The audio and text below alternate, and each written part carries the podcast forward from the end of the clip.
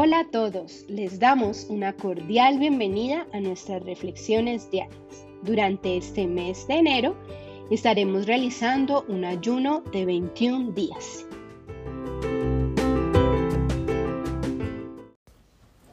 Para la reflexión del día de hoy te invitamos a leer con detenimiento Oseas 4:16, Salmo 25.9, Salmo 81, 10, 14 y Santiago 4.10. Un día habían dos niñas, eh, una de seis y otra de cuatro hablando. La de seis decía, algo frustrada, esta mochila es tan terca y la niña de cuatro se mostraba confundida y le preguntó que qué significaba la palabra terca.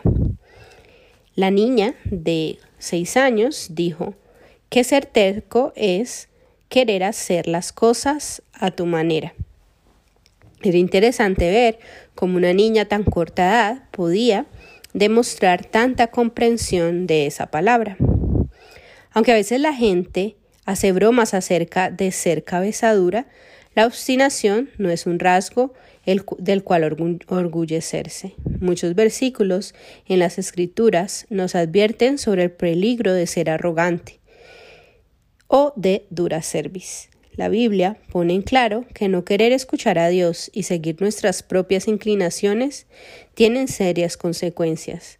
Pero ellos no, no obedecieron ni prestaron atención, sino que siguieron siguiendo los consejos de su terco y malvado corazón. Fue así como en vez de avanzar retrocedieron. Eso lo dice Jeremías 7:24. Ser tercos no solo atenta contra nuestro crecimiento espiritual, sino que hace avanzar nuestras vidas en la dirección contraria. El primer paso para suavizar un corazón terco y arrogante es someterse, renunciar a nuestro deseo de tener el control y decirle al Señor, yo quiero lo que tú quieras.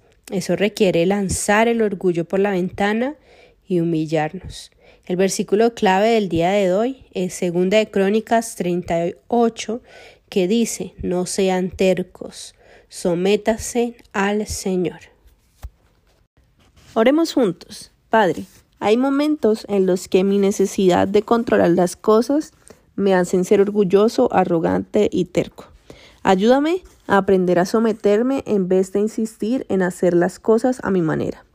Debo seguir porque eres mi buen pastor y sé que estoy seguro permaneciendo bajo tu cuidado. Hemos orado en tu nombre, amado Jesucristo. Amén.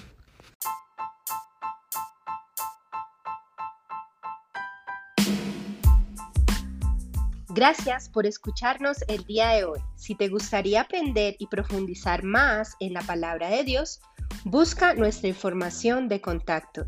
Tenemos diferentes reuniones presenciales y por la plataforma de Zoom.